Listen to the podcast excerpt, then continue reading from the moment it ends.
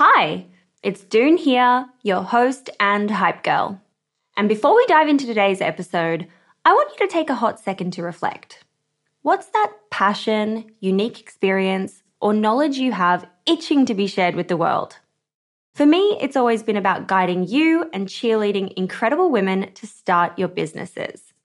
So, what's your thing? You see, everyone's got something they excel at, something they just can't stop talking about. And it turns out that one of the best ways to monetize those passions is through sharing that thing with the world as a digital course product. My life's work has been to chat with more than 600 seven, eight, and nine figure e commerce founders. And it's through those conversations that have led me to creating a foolproof playbook and my go to guide for early stage founders in the form of my first ever digital program, E Commerce Fundamentals. But it wouldn't have been possible without Thinkific. The beauty of this platform lies in its simplicity. Cute templates and a super easy to use editor. No coding headaches, no tech induced stress, just pure focus on what matters most the content. So, if you've ever been curious about building a course to teach your passion, this is the way to do it. The genuine support from the Thinkific team turns it from this lonely, confusing headache into the most fulfilling and easy project. Go to the link in my show notes to get a free trial on me. This is Jash Mehta for Female Startup Club.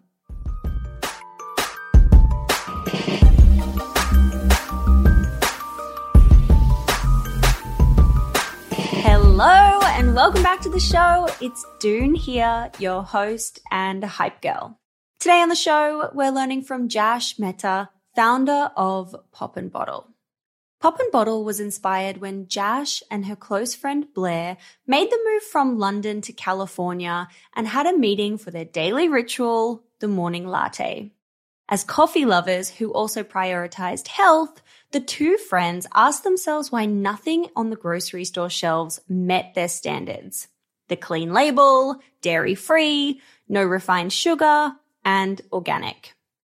Jash co-founded Pop and Bottle from a genuine desire to create quality coffee and tea beverages that she wanted in her own life and make them available to the millions of people who share in her passion for clean, healthy, high integrity products.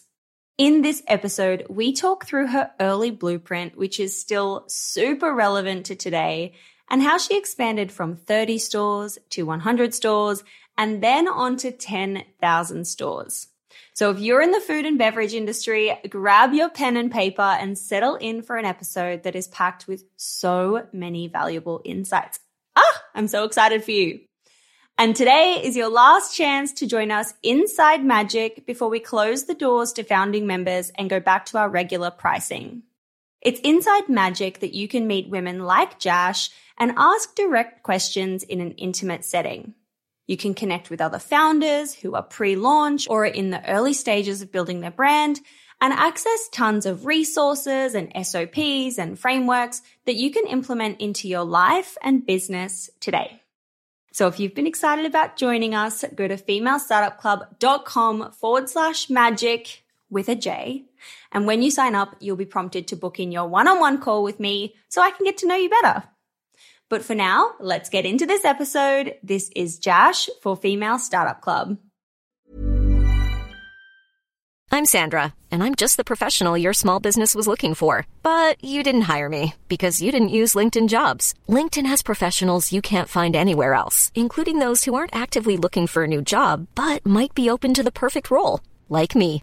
In a given month, over 70% of LinkedIn users don't visit other leading job sites. So if you're not looking on LinkedIn, you'll miss out on great candidates like Sandra. Start hiring professionals like a professional. Post your free job on linkedin.com/people today.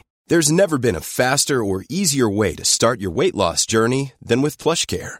PlushCare accepts most insurance plans and gives you online access to board-certified physicians who can prescribe FDA-approved weight loss medications like Wegovy and Zepbound for those who qualify Take charge of your health and speak with a board certified physician about a weight loss plan that's right for you. Get started today at plushcare.com slash weight loss. That's plushcare.com slash weight loss. Plushcare.com slash weight loss. There's never been a faster or easier way to start your weight loss journey than with PlushCare PlushCare accepts most insurance plans and gives you online access to board-certified physicians who can prescribe FDA-approved weight loss medications like Wegovy and Zepbound for those who qualify. Take charge of your health and speak with a board-certified physician about a weight loss plan that's right for you. Get started today at plushcare.com slash weight loss. That's plushcare.com slash weight loss. plushcare.com slash weight loss. Wow. Nice. Yeah. What you're hearing are the sounds of people everywhere putting on Bombas socks, underwear, and t-shirts made from absurdly soft materials that feel like plush clouds. Yeah, that plush. And the best part? For every item you purchase, Bombas donates another to someone facing homelessness. Bombas. Big comfort for everyone. Go to bombas.com slash ACAST and use code ACAST for 20% off your first purchase. That's bombas.com slash ACAST. Code ACAST. Burrow's furniture is built for the way you live. From ensuring easy assembly and disassembly to honoring highly requested new colors for their award-winning seating, they always have their customers in mind. Their modular seating is made out of durable materials to last and grow with you. And with Burrow, you always get fast, free shipping. Get up to 60% off during Burrow's Memorial Day sale at burrow.com slash ACAST. That's burrow.com slash ACAST. burrow.com slash ACAST. Jash, hi. Welcome to the Female Startup Club podcast. Hi, Doone. Thank you so much for having me. I'm excited to be here. I'm so excited to be here. You're tuning in from San Francisco today. What's it like? I am. Um, despite my English accent, I'm actually in San Francisco. I've been here for 10 years. Um, it is cold, but still beautiful today. Still beautiful. Have you got any wins or oh shit moments that you want to share, vent, rant about? Um, I'm sure I will as we get as we get into this discussion. But um, no, it's a good day. It's the afternoon. It's a nice, peaceful day. I have a great view outside my window, and yeah, I'm excited to chat to you. Amazing. For anyone who might not know who you are yet, do you want to give us a little bit of an introduction into who you are and what the brand is? Yeah, absolutely. Um, so I'm Jash Mehta. Um, I'm CEO and co-founder of a organic plant-based latte brand called Pop and Bottle. Um, we're available in the US in thousands of grocery stores like Whole Foods and Walmart and Sprouts. Um, and um, we've been going for about seven years now. I started with my co-founder, and yeah, it's been a beautiful, challenging, interesting, fun, terrifying journey. Um, and uh, yeah, I love what I do. As it always is, it's a roller coaster. so I'm told. It's a roller coaster. so I've heard. As you know. As I know, yeah. Where do you like to start your story? I know you launched around 2015, but where does kind of the light bulb moment happen for you and your co-founder? And what is that early kind of moment into starting pop and bottle? Yeah um, it's so interesting looking back because i think in any journey you have these pivotal moments and we've definitely had you know over the last seven years we've definitely had several of them. And each one has kind of taken the business into a different trajectory. And so we started in 2015 in that bootstrapped very organic very steep learning curve. I mean, the learning curve's still steep, but it but it was very hands on back then. That was kind of phase one of the business, and then it kind of moved into the next phase where we had a few more resources, et cetera, et cetera. So, but I can start in the bootstrap phase because I think I think that's the most interesting. And um, let's start there.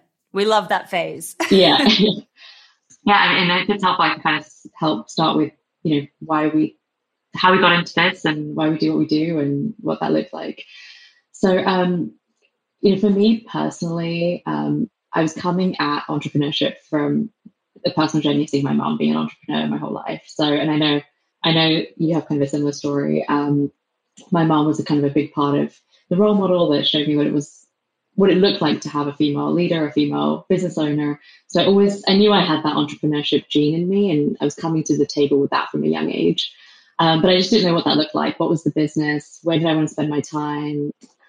And there's a little bit of serendipity actually in the way we started. Um, I moved to San Francisco um, in my 20s for personal reasons. Uh, so it's a big move from London. And I moved to a city which was, you know, 80% tech scene. Um, but actually, the, the part that drew me in was not the tech industry, it was the food industry. And, um, you know, London being a big city, great food scene, but um, but removed from kind of the agricultural farm to table aspect of, of food. And that's that's what I that's what I saw when I came to California. So I arrived and suddenly um, there was all this beautiful farm to table eating that I was experiencing.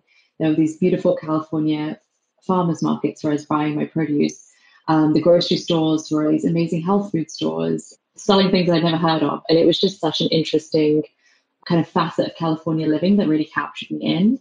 Um, and my kind of, and it really started my interest in wellness and, and healthy eating. The serendipity of the story is that my co-founder, who um, was one of my best friends, um, happened to move to San Francisco for totally different reasons within six months of when I moved.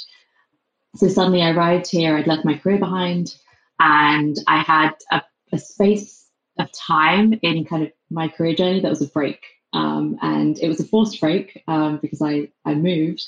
Um, but it was such a great time to just slow down and uh, experience this new place, get to know it, explore my passions, and do it with a friend. Um, he was a very good friend. And so it started completely passion based. We we loved health and wellness. We started eating at these restaurants together. We started kind of um, jumping into a plant based diet, seeing what that did to our bodies, how it felt, going to health food stores and understanding these ingredients and what they mean, watching documentaries. And yeah, it was just a kind of a really fun period of exploration. And then we would meet for coffee. We'd meet every day for coffee and talk about XYZ that we'd learned or XYZ that we were interested in. And suddenly we kind of realized that, you know, we've been putting wellness into every aspect of our lives and seeing how that felt. But this daily ritual that we loved, this, this daily uh, activity that we did that was social, that we met, you know, it was, it was community driven, we'd meet every day, wasn't actually very healthy. And especially, you know, especially seven years ago when um, it was a lot harder to find great plant based options. And, um, you know, you'd go for coffee and it would mostly be dairy. There's lots of added sugar in lattes. It was very hard to find organic coffee. It was very hard to find tea based options. And suddenly we kind of had this moment where we wanted this ritual that we loved to just be more helpful. And we noticed that particularly um, in the grocery store space. So, yes, you could go to your local coffee shop and craft something that was to your taste. But if you went to a grocery store, coffee in the grocery store was really about hypercaffeination. You know, it was more energy. Um, it wasn't about ritual. It wasn't about delight. It wasn't about wellness. And we just we we noticed that white space, and it was something we were doing every day. And that was really kind of the light bulb moment. Um, we wanted to craft something that was delightful and delicious and, and healthful for us, and build a beautiful brand around it that was meaningful to us and meaningful to others so that was really the moment that kind of started us on this journey. Um, the reality of it is that we had no food background, no beverage background, no CPG background. Um, my co-founder was from a design background. I had an operational business background, and so we were coming at this industry really naive. And I think that has definitely its benefits. It has its challenges. You know, we had to learn a lot in a short period of time but it has its benefits. Uh, you know, I think if we knew more, we, we maybe wouldn't have jumped into it as hard fast. You might not have started. yeah, yeah, absolutely. Um, so that, that's kind of how it started. And, and we really started small. We wanted to test the concept. Um, we had no idea, did other people want this? Um, would they pay for it? Would they buy it twice? Um, would the decision maker in the grocery store, you know, think this is a good idea? Would they make space on their shelves for it? And so there was a lot to learn and a lot to test. And our goal, so the first milestone really was just let's figure out how to make this in a way that is, you know, commercially viable. And then um, let's get it into 20, 30 stores and see what happens. The process of selling it was us literally going to these little grocery stores, asking to speak to the manager or the buyer and saying, hey, this is what we make. Um, we should be interested in this. What's your feedback? And um, and we learned a lot doing that. And so at that time, you're on this kind of forced break because you've moved. Are you also going back into the industry or are you kind of like, let's see how we go when you are actually starting this business full time with the intention of just sticking with it full time? Yeah, it's a great question. Um, I was giving myself about six months to kind of figure out what life in California looked like for me. And so I think that's really, in some ways, important because we're all on this treadmill, right? It's like we're doing this and then we're doing this and we're doing this and we want to be here by this age and you know, whatever that looks like. And I, and it's rare that we intentionally take a break in our lives. And I think for those who do, it's so wise. Um, but for me, it wasn't it wasn't so intentional. Um, it was kind of forced because I'd moved. But it gave me this like period of time to just slow down and really be intentional about what I wanted to do next. And for me at the time, it was the two options for me were I'm I'm going to go join a company and kind of further my skill set. And it was an exciting time to join tech and other things in San Francisco. Or it was like, actually, this is the perfect time to really think about if I do want to uh, start a business and what that looked like for me. And I gave myself a period of time to test and learn and take some shots on goal and see what happened and what landed. Um, and it was a very appropriate period of time to, you know, if things didn't work, if it didn't feel right, if my co-founder was not working and you know, we had a great friendship, but maybe it wouldn't translate to a business partnership. It was just kind of a great time to test all of those things. And so, yeah, it was very open-ended. Like, let's try this. Let's see what happens. If we get to that next milestone, we'll keep going. And that has been the story of the last seven years. I love that. And just to further paint the picture, are you like making these products at home or are you immediately kind of you found a commercial kitchen? Like what's the setup in those early bootstrapping moments? Yeah yeah. Let me paint let me paint some color paint the picture. Yeah. um, so at the beginning we're doing all the r&d in my little apartment in san francisco. Um, and uh, we bought a vitamix at, uh, the first investment we made was a thousand dollars in a vitamix um, you know our, our fancy blender and um, that was that was kind of our big R and D purchase. And wish I had one of those. yeah, love those. they're, they're, great. It still it still works. It still works in the museum of PNB. Um, and uh, yeah, it was at this point just the earliest form of an idea, really. Um, but we would, you know, find recipes. We were, were making our homemade plant-based milks. We, were, we were you know, literally making almond milk in our kitchen. We, weren't selling it, but we were just we were doing all the R and D, and R and D is you know very basic at this point. and that's kind of how it started. We didn't we didn't go any further until we had an semblance of a product that someone could taste. You know, be it friends and family, someone could taste and just give us feedback. We did that for a little while until we had, um, I, I believe it was five different products that we had got to a point where we thought this is delicious we love this. We have a recipe that um, we would buy at least every day. But Let's see if it lands with others. I think it was Blair's birthday in that year that we decided to have a friends and family tasting. Um, and we invited 30 of our close friends and family. We had these big giant vats of um, lattes in different flavors. And we set them up. We made it look beautiful. And uh, we had an iPad and uh, a Google form. And we basically put together a questionnaire. Um, tell us what's your favorite? Tell us what you liked, what you didn't like. Would you buy this again? How much would you pay? Just kind of basic questions to our audience of 30 friends. And, and in exchange, you know, come hang out with us. We'll serve you breakfast. Um, we'll have a good time. We'll celebrate Blair's birthday, et cetera, et cetera. So um, that was kind of our first piece of feedback, our kind of first product trial, you know, in a safe environment um, with our friends. And then we use that to decide on three products. We're like, we, get, we have five that we love. We can't launch five. It takes too many resources. Too expensive. Nobody's going to give us five SKUs of shelf space in a grocery store. So let's use this exercise to pick the best three and really focus on those. So we used the results of our little mocked up survey and we landed on three that we loved and, and that had the best feedback. And so that was kind of the R&D stage. Um, once we'd gone from there, then it was really, we, we had to learn about the regulation, the licensing. We got food service license ourselves. And then we found a commercial kitchen um, not too far outside of San Francisco um, where we could um, rent by the hour on the weekends and um, and you know physically make the product ourselves. Um, so what the working week looked like in those early days for us is Monday to Friday we would sell, market, you know, work on strategy, uh, design packaging, like all of those great things, and then on the weekend we would run production um, and we would work in the commercial kitchen, make the product. Mondays we would deliver everything, and Tuesdays to Fridays we would do everything else.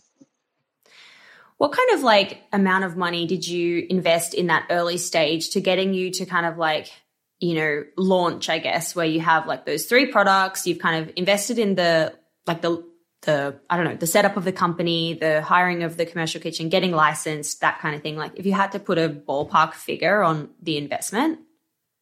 Yeah, it was about ten thousand um, dollars. So my co-founder and I both put about half of that in, um, and that was enough to get us on the ground. Which you know, just sound might sound a lot to some, might sound not very much to others. Um, for us, you know, at the time, it was it was the amount that we were comfortable um, putting in to invest and really give it a little bit of a go. Um, that, that felt comfortable to us and um, and was enough for us to invest in our first round of packaging, do the business startup costs, the licensing, the regulation, um, and um, you know produce our first round of products essentially.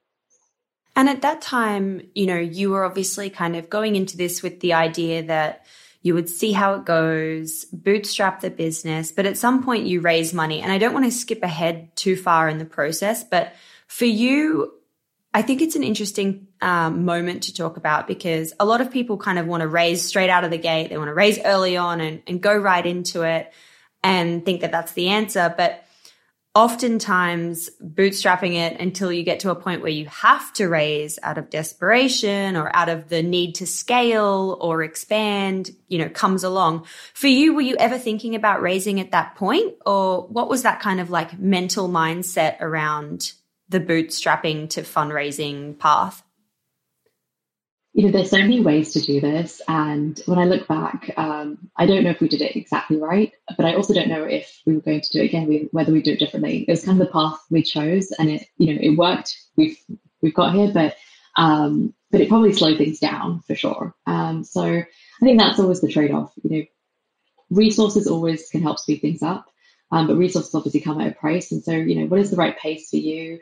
And um, and how much are you willing to you know give away in terms of equity or whatever it is to make that work. Um, for us, kind of going back to us not being from the industry um, and and you know the naivety that we talked about, I don't think that we really knew what it looked like to do this in a way that was really expedited. Um, you know, if if I was doing it again, now I really understand I've zoomed out enough that I know that if I was to zoom back in, um, I know how to do things a lot faster and I understand how to scale things a lot faster.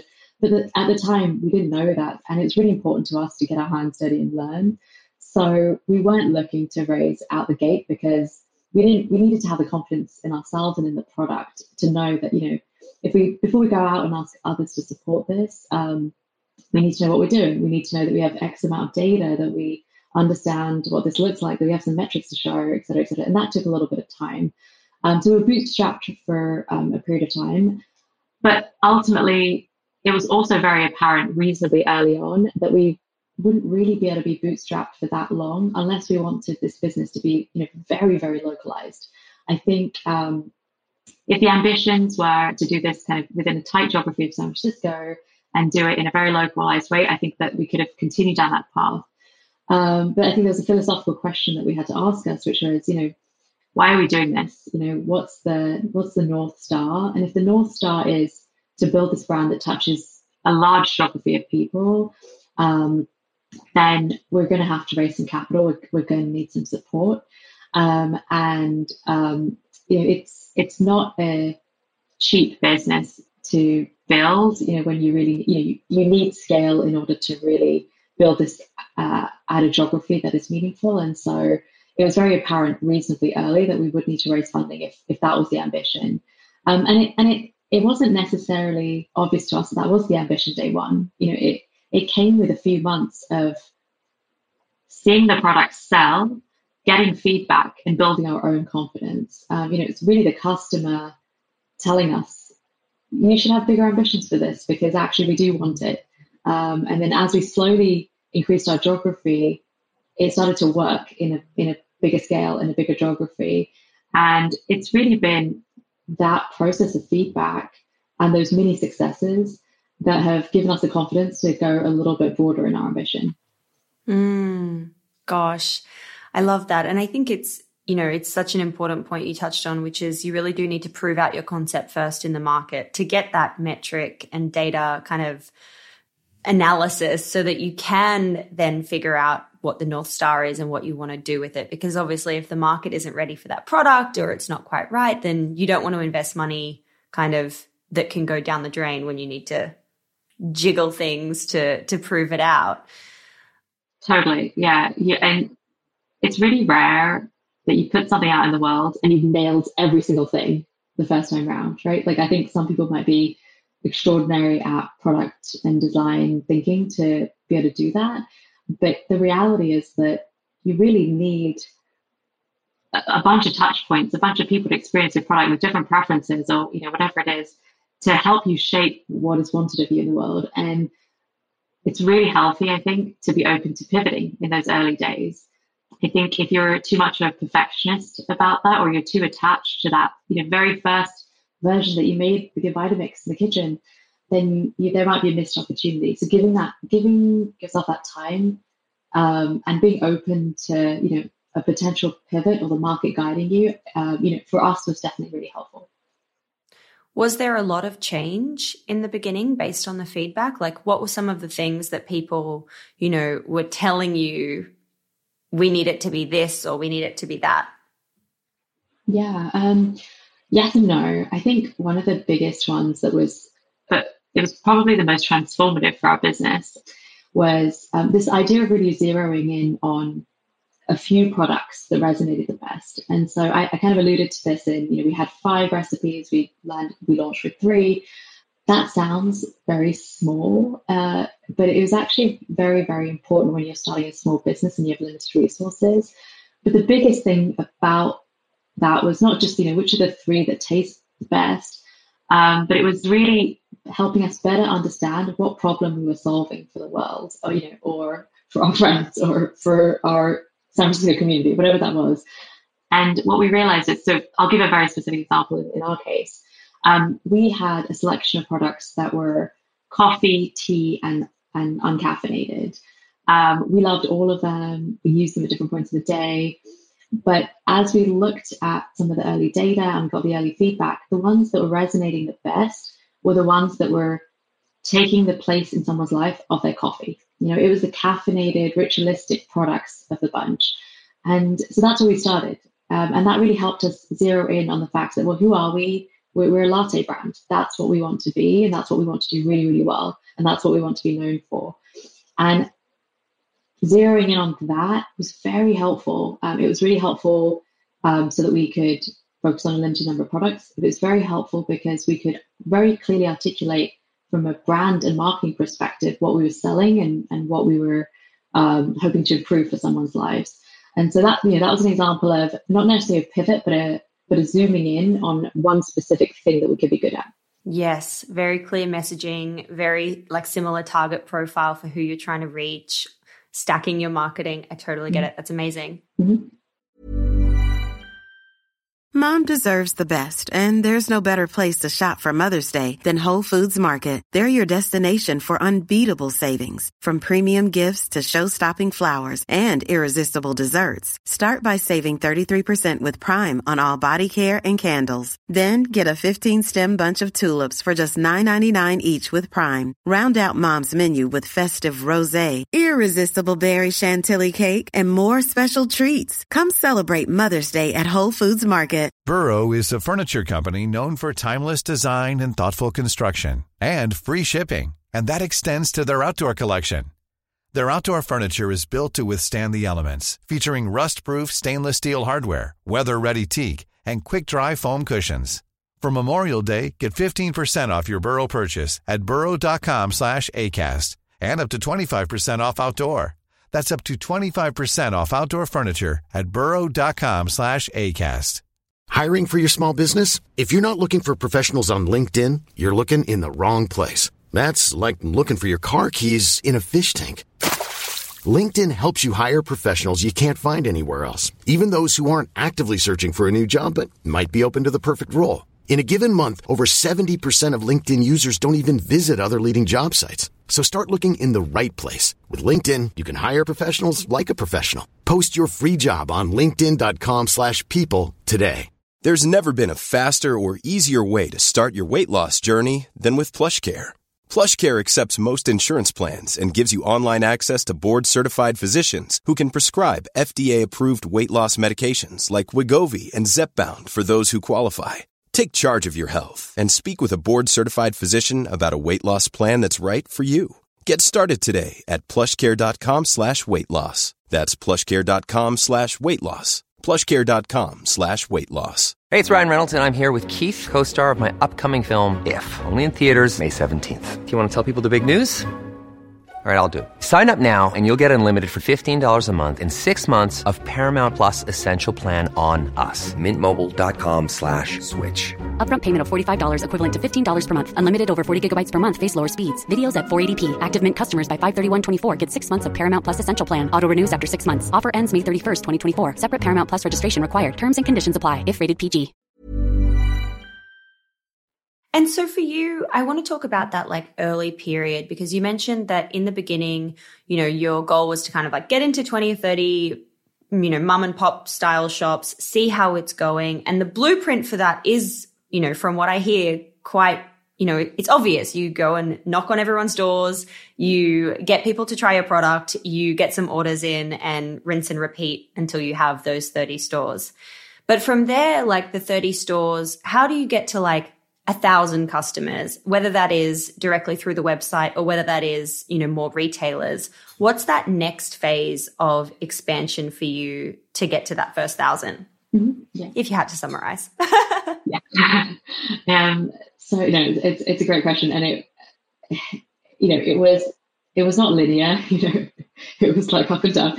Um, one thing for us, um, which is specific to our business, is at the time um, our products were all perishable. Um, we've expanded our portfolio since then, and that's a little different today. But um, but back then, you know, we had a small selection of products, and they were all perishable. So that actually, in some ways, did a little bit of focusing for us in terms of our channel strategy. So we couldn't really sell online because it was a very perishable product. We couldn't ship, so that that ruled out direct consumer was taking off, but we couldn't be part of it because that was not um, something that fit our product.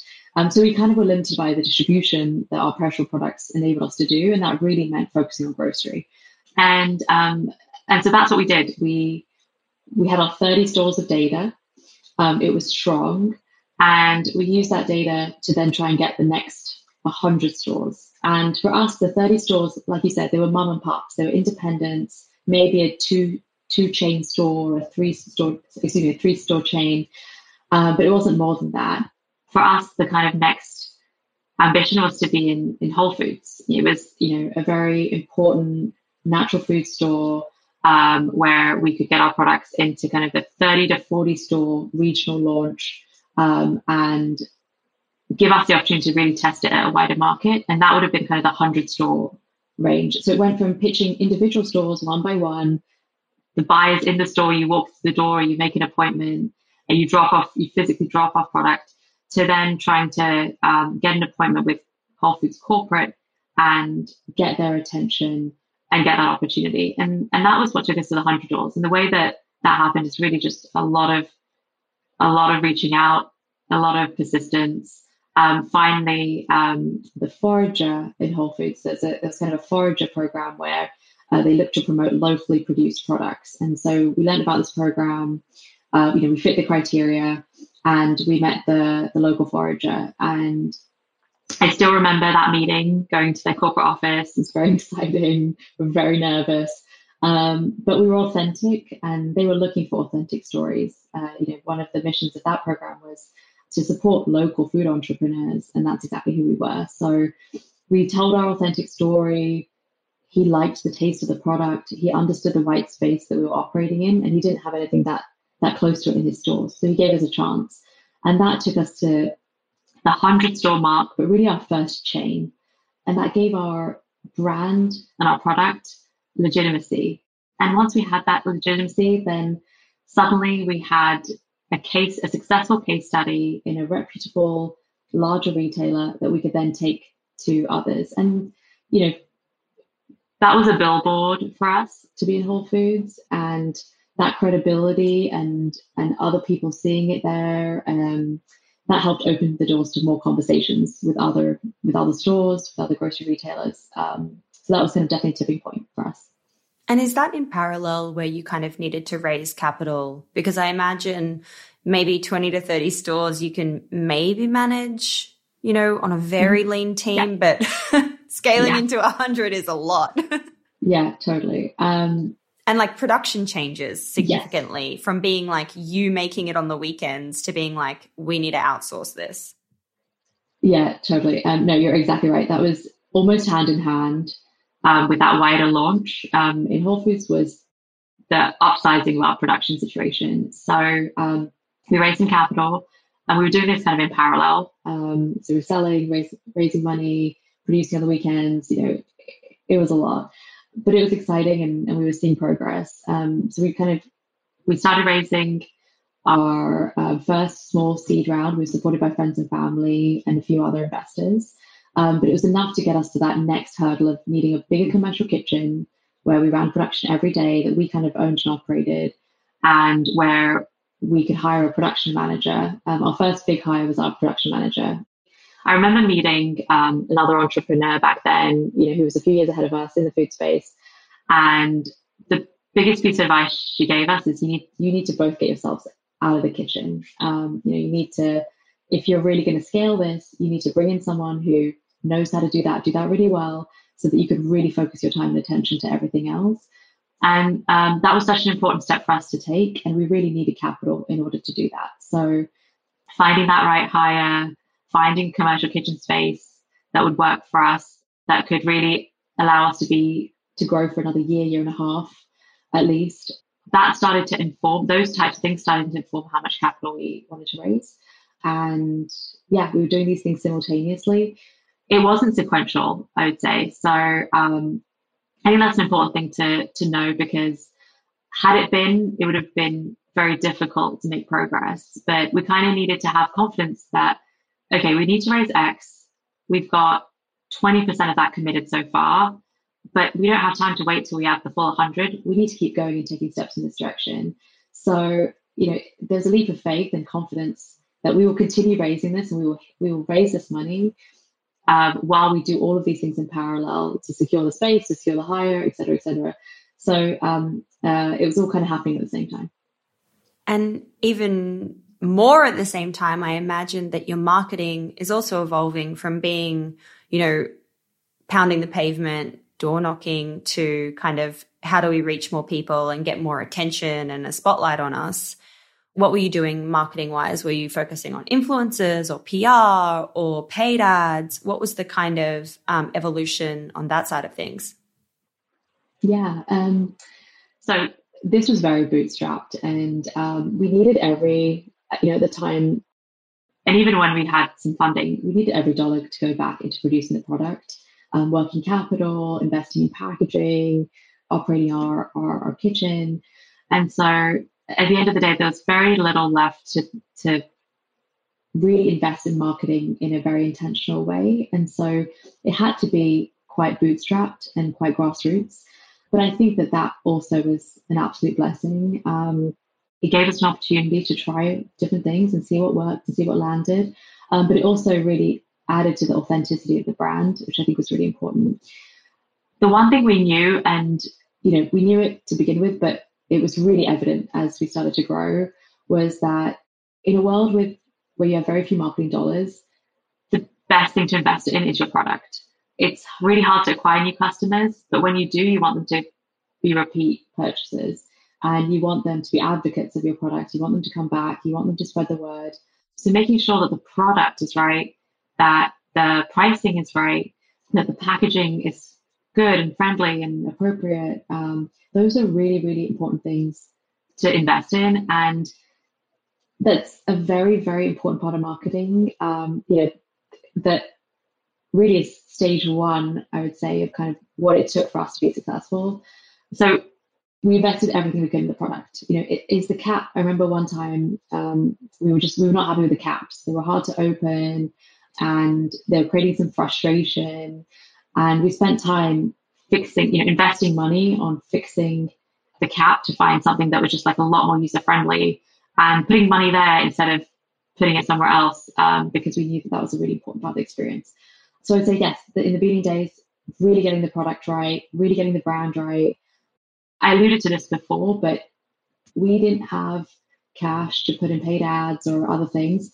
But um, we did know that once our product lands on the shelf, that's a huge billboard for who we are. Um, you know, a customer has takes seconds only, uh, you know, only seconds of attention when they walk in a grocery store. The beverage aisles are particularly um, busy, and there's so many options and so many colors and so many things going on, so much messaging.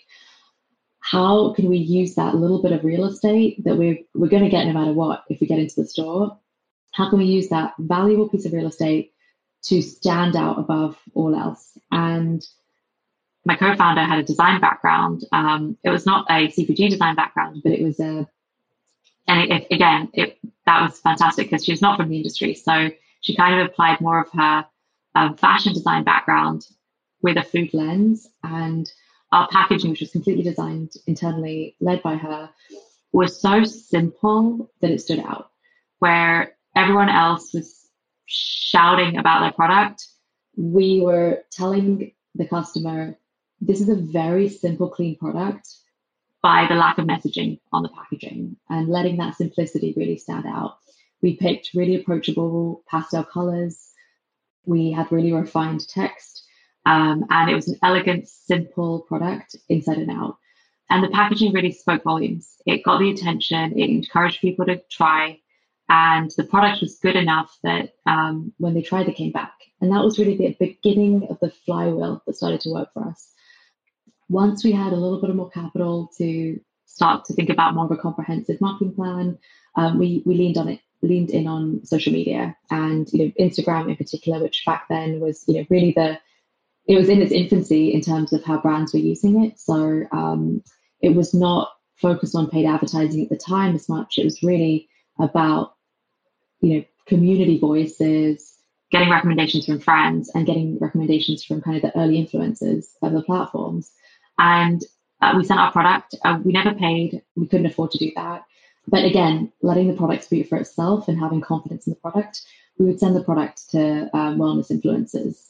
We'd write to them ourselves as part of kind of, again, the authenticity piece um, and build a relationship. But if they're interested in receiving some product, um, we'd, we'd send them some and you know hope that if they liked it, they would share it. And, and that started to create a little bit of flywheel too. So those two things, the, the billboards in the store and the kind of authentic grassroots reach out, those are the two things that we kind of leaned on in those early days to start to get the word out. Do you think that for anyone listening who might be in the food and beverage industry and they're following a similar blueprint because, you know, low kind of budget, bootstrapped, but knowing that the landscape has changed so much with social media, you know, everything is saturated, every influencer is like promoting a million different products. If you were to start this same business tomorrow, again on a low budget, and you have those kind of, you know, first stores that you've already put in the hard, like pounding the pavement work, where would you kind of, what would you focus on as a channel today? Mm-hmm. Yeah, it's a really good question. And I, I still think about this because, you know, even for us, as these platforms have become saturated, you know, it becomes harder to to do exactly that. And I think it's you know it's even harder if you're brand new, but it's harder even if you're a few years down the road. And I think zooming out from that question, asking yourself, and I think I would ask myself, what's the community that we're trying to build, and what's the most micro version of that? So when you don't have a large platform to reach everyone, how can you find a small platform but really go deep with a with a micro community?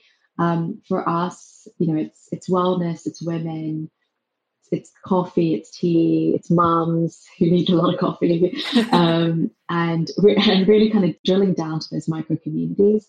I think that a genuinely great product or service that is suited to a micro community that is solving a real problem will resonate and will break through the noise, um, even in an increasingly noisier world. And sometimes I think just looking at that landscape and finding those grassroots opportunities to connect with that audience. I think they still exist. And again, going back to the point I made earlier, which is that sometimes having less resources actually is a good thing. When you have a lot of resources, you might choose to do things bigger and broader. When you have these less resources, you take it down to the most simplest form, those three products, that small community, that small geography, whatever it is, and um, and I, I, think that that still exists today. If it's uh, whether it's something in person or online, blogger communities, um, newsletter communities, in-person wellness events, um, all of these types of things where there's still connections being made and people are looking for you know still great products that suit their lives. I think the opportunity still exists. Absolutely, absolutely. Gosh, for anyone in the food and beverage industry, what would your kind of key piece of advice be? Great question. Um, so many things come to mind, but one is just a little bit more philosophical, um, and that's every every industry is is tough, and food and beverage is no different. Um, margins are tight.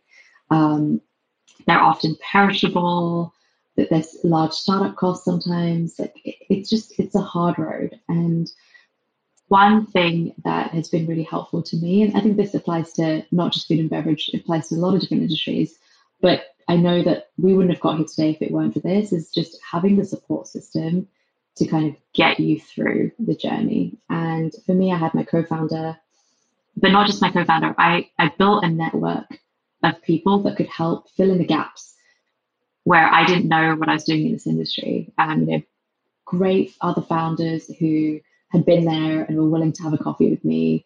Um, industry people who probably felt sorry for us and were willing to, you know, listen, listen to, you know, give us some advice, um, give us an introduction to someone. Whatever that support system, you, know, you look at your skill set, you look at the resources you have, and thinking about you know, where the gaps are and figuring out how to supplement those gaps with support. So uh, for me, I had a lot of kind of mental support in having a co-founder. When you're having a bad day, they're having a good day. They put, they pull you through, and vice versa. But then also kind of the knowledge gaps, um, finding those right people to kind of plug those in. I think that that's really important. It can feel very lonely um, being an entrepreneur, um, any kind of entrepreneur, um, but it doesn't have to be. And I think in today's day, more than ever, there's just so much support out there if you prioritize creating that support system, that support network. When you're wearing so many hats, that can sometimes take the back seat. Um, but it's something so worth prioritizing because that's likely the thing that kind of gets you to that next place is just having that support network um, mm-hmm. to get you there. Mm, absolutely for anyone listening, we we do have a private network for founders called Magic with a J. You should come and check it out. Shameless plug. Where is the business today? What like paint the picture? What has it grown into? How many retailers are you stocked in? You know, who's on the team? What can you shout about? What's coming up? Yeah, um, we have a long way to go, but um, I think that's always the case. Um, but I'm super proud of where we are today. I don't think me seven years ago would have quite imagined being here. So I think that there's uh, a lot to be proud of. I think there's still a huge way to go, um, and every day is a new challenge. But um, yeah, I, am very proud of our team. That there's 12 of us, which is might sound tiny, but um, it's a lot more than two of us. yeah. um, and and it speaks a little bit to our culture because um, we're a small, lean team, and we've just chosen to stay lean as much as we can. Um, we we all know each other, we all work together really well, um, and it really does feel like a family. And so that's kind of culturally something that's been important to us. But yeah, we're 12 people. We're in about 10,000 grocery stores um, across the US. Um, we're distributed nationally. Um, we have great partnerships with large retailers like Walmart and Whole Foods and Aldi and Sprouts and still, um, you know, our bread and butter, which is our amazing early supporters of independent stores um, that helped us really kind of grow and scale. We have three different product lines now. Um, we started with one, added several SKUs across the journey. Now we have three different product lines. So you know, you'll find us in lots of different parts of the grocery store. Um, and we're kind of continuing to just scratch the surface. I think that's the exciting thing is that I touched on this before, but this is a long journey and you just are constantly hitting the next milestone. And so um, while I'm super proud of where we are today, there's just so much ahead. And um, I think that uh, it's exciting to continue on this road. I'm still learning a lot. Um, and now I just have the pleasure of doing it with, uh, supported by a group of team members who also have a lot more industry knowledge than, than I did when I started this journey. I love that for you. Gosh, what a journey. Exciting. At the end of every episode, we ask a series of six quick questions, some of which we might have covered, some of which we might not have, but we ask them all the same. So, question number one is What's your why? Why do you wake up every day and put your energy into pop and bottle?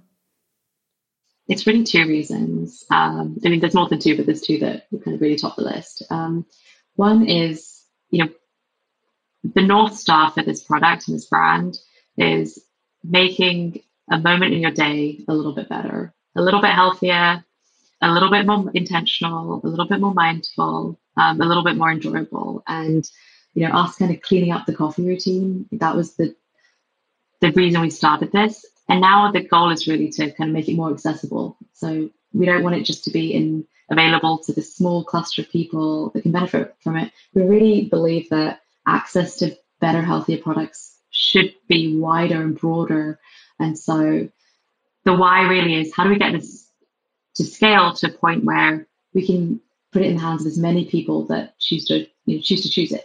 So that's kind of one big driver for why we want to grow the brand. Um, and the second is for me, it's genuinely still so exciting to be building a brand that feels authentic to us. You know, it's something that we cooked up literally in our in our little kitchen, our little brainchild, and it's evolved, it's grown, but it still has the essence of you know the friendship story that we started with, the problem that we are trying to solve, the community that we were trying to build, the experience that we were trying to create in the world that didn't exist, and just spreading that authentic story through our brand and having it, you know, hopefully impact other people in a positive way in a small moment of joy. You know, we're not solving a huge problem, but we're solving a small thing that you do every day.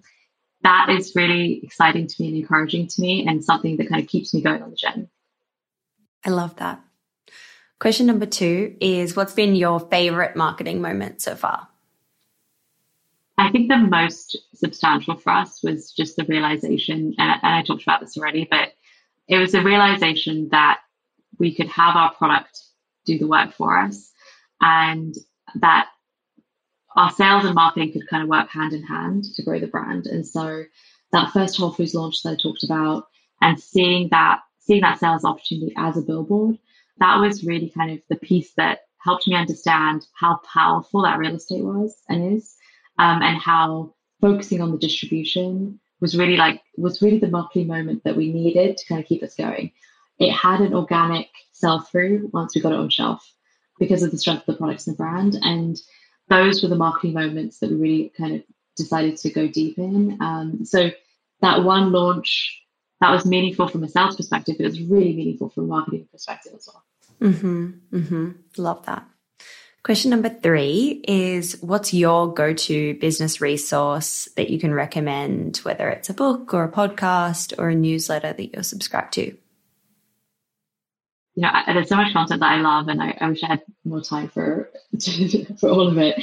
Um, but I really do like. So one book I really read recently that I, that really resonated for me was Atomic Habits, and you know this concept that we really are our habits, and the reason I really love it is because it's so everyday. You know, it's when you think about goal setting and you think about uh, milestones and and where you want to be, it's so zoomed out, it's almost unachievable. But when you think about your day, you control it. It's your time, and it's just really a collection of habits, a collection of things you do, just a collection of tasks. It's just process. And what I loved about this book is really this idea that you are your habits. Who do you want to manifest? Do you, do you see yourself as a healthy person? If you see yourself as a healthy person, when you're making that next choice, what would a healthy person do? Choose that habit. And suddenly, after doing that habitually or ritualistically for a few days in a row, you're doing the habits of a healthy person. Suddenly, you become a healthy person. I think that's really powerful. I love that book. I loved kind of thinking about it with our business in mind because it's described as habits in the book, but really, you know, the other lens of it is rituals. You know, we're in the business of rituals, a coffee ritual, a tea ritual. And so there's just something cool about, you know, you are your rituals. So um, what rituals do you want to manifest? Uh, and, you know, how do you make your life a little bit more where do, how do you go where you want to go by changing the rituals in your life? This is a great segue into question number four, which is how do you win the day and what are your rituals and habits that keep you feeling happy and successful and motivated? this is, I think this is like the, at this stage of my life, this is kind of the most powerful way of winning the day is by saying no. and sometimes, sometimes the measure of a successful day for me is how many things did I say no to today? Um, and the reason I say that is because our time is just the most valuable resource that we have. And there are so many opportunities to say yes to so many things, you know, whether it's a retail opportunity, but maybe it doesn't make sense, whether it's a meeting that you love to do, but it just isn't the right priority for that day. Prioritization and what to say yes to and what to say no to is just so key to getting to where you want to go. And for me, it's really hard. I love to say yes to people. it's really hard to say no. And that's just a culture of training that I've had to build inside of me and I'm still working on today. Um, but yeah, I think a successful day for me is one where I've set some boundaries. I've made some decisions on prioritization and I've said no to a bunch of things that were hard to say no to. God, I really resonate with that. I need to be better at, at boundaries. Question number five is What's been your worst money mistake in building the business and how much did it cost you? Ooh, okay. Um, We've had some real doozies, so feel free to share. my gosh. Yeah, gosh. Um, I probably so many things. Um, we've definitely done things that just weren't the right time. I think we invested in PR at a stage. Know, here's one example. It, it, might not be the most exciting, but we invested in PR, expensive PR at one point at a stage where it just didn't make any sense for us as a business because we had no distribution. so um, it was something that we absolutely should do and would have been fantastic to do. But when you're so tiny and national PR doesn't make sense because nobody in the other part of the country can can find your product and you don't sell online, um, it was just kind of the wrong prioritization at the wrong time. And so while it was very worthwhile at the right time, it's just, it was not worthwhile at the wrong time. So, um, yeah, that would be one example. Mm, and I think that's such an important one, especially for PR, because PR, you can also get really caught up in the ego of wanting to see yourself. But then if it's not really driving meaningful results, it really can be a money waster. And it can also just be a money waster if you have you, you know, you hire the wrong people to help you with that piece as well. So yeah, great, great bit of learning there. and question number six, last question. What is just a crazy story you can share from building your business that is good, bad, or ugly? Ah, let's see. Um, there's definitely been some ugly moments. I have a really ugly one actually that I can share, which I will never forget. Um, everyone survived. No one was no one was hurt. Everyone survived. So we live to tell the tale. Um, this is probably in the first year or 18 months of our business. Um, we had this beautiful branded, we invested in a branded refrigerated vehicle, a refrigerated van it had pop and bottle on it. We'd see it drive on the highway. It was exciting, and it would it was our delivery van, and um, it would track products up and down California. And I got a call early morning one day from our driver, um, who when I answered the call, I thought it was April Fool's because I just couldn't believe what he was what he was telling me. Um, he, gave me a call and he said, "Hey, I'm just um, I'm on the side of the highway. I just pulled up, and the van is in flames." Um, and and uh, I I thought he was joking until he sent me pictures on, to my phone of our pop and bottle. We thought, oh my god, is this a metaphor for what's going to happen with our business? Our beautiful black van with pop and bottle branding up in flames, the logo up in flames, the brand up in flames, all the product inside it up in flames. Um, it was dealt with. Everyone was safe, but we drove out to uh, to kind of our vehicle that we poured money into, that we got branded. And it was just a very low moment. Um, it was all our product for a week, a week of sales. It was this vehicle that we, that, you know, we didn't have another one. This was our only one. Um, and suddenly it was a huge setback in the business. We didn't have any product. We'd lost our vehicle. it was like so stabilizing at the time. Um, and it was just one of those moments where you're like, well, do we have a business tomorrow? Because we don't, we just lost a ton of stuff. We had to go through an insurance claim um, that was not easy. It, it, was just, it was just a crazy, it was just a crazy time. Um, but it was one of those moments when you realize that you have so much strength inside you, you know, and you, you figure it out. You, you're thrown problems and you figure out a rental, um, a late night production session, calling our retailers to explain what happened, asking for some extra time to deliver, um, and we figured it out. But yeah, it was it was one of the it was it was an ugly moment. That is full on. Oh my god! Wow. yeah, that's a crazy one. That's a that's a crazy story. oh my gosh, Jash, thank you so much for coming on the show and sharing your story with Pop and Bottle and sharing all the learnings and the crazy stories. Gosh, I'm like in awe of what you've built. Thank you so much. Thank you. It's been super fun to talk to you. Mom deserves the best, and there's no better place to shop for Mother's Day than Whole Foods Market. They're your destination for unbeatable savings, from premium gifts to show-stopping flowers and irresistible desserts. Start by saving 33% with Prime on all body care and candles. Then get a 15-stem bunch of tulips for just $9.99 each with Prime. Round out Mom's menu with festive rosé, irresistible berry chantilly cake, and more special treats. Come celebrate Mother's Day at Whole Foods Market. Hey, it's Danny Pellegrino from Everything Iconic. Ready to upgrade your style game without blowing your budget? Check out Quince. They've got all the good stuff shirts and polos, activewear, and fine leather goods, all at 50 to 80% less than other high end brands. And the best part? They're all about safe, ethical, and responsible manufacturing. Get that luxury vibe without the luxury price tag.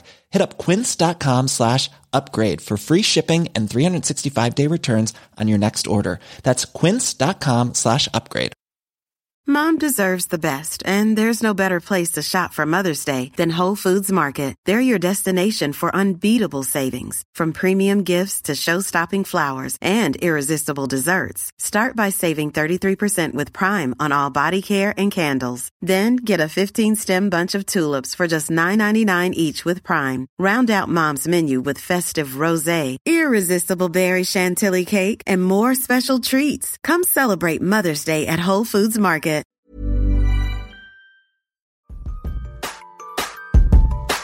Hey, it's Doone here. Thanks for listening to this amazing episode of the Female Startup Club podcast. If you're a fan of the show and want even more of the good stuff, I'd recommend checking out femalestartupclub.com where you can subscribe to our free newsletter. We send it out weekly covering female founder business news, insights and learnings in D2C, and interesting business resources. And if you're a founder building an e commerce brand, you can join our private network of entrepreneurs called Hype Club at femalestartupclub.com forward slash hype club. We have guests from the show joining us for intimate Ask Me Anythings, expert workshops, and a group of totally amazing, like minded women building the future of D2C brands. As always, please do subscribe, rate and review the show, and post your favorite episodes to Instagram stories. I am beyond grateful when you do that.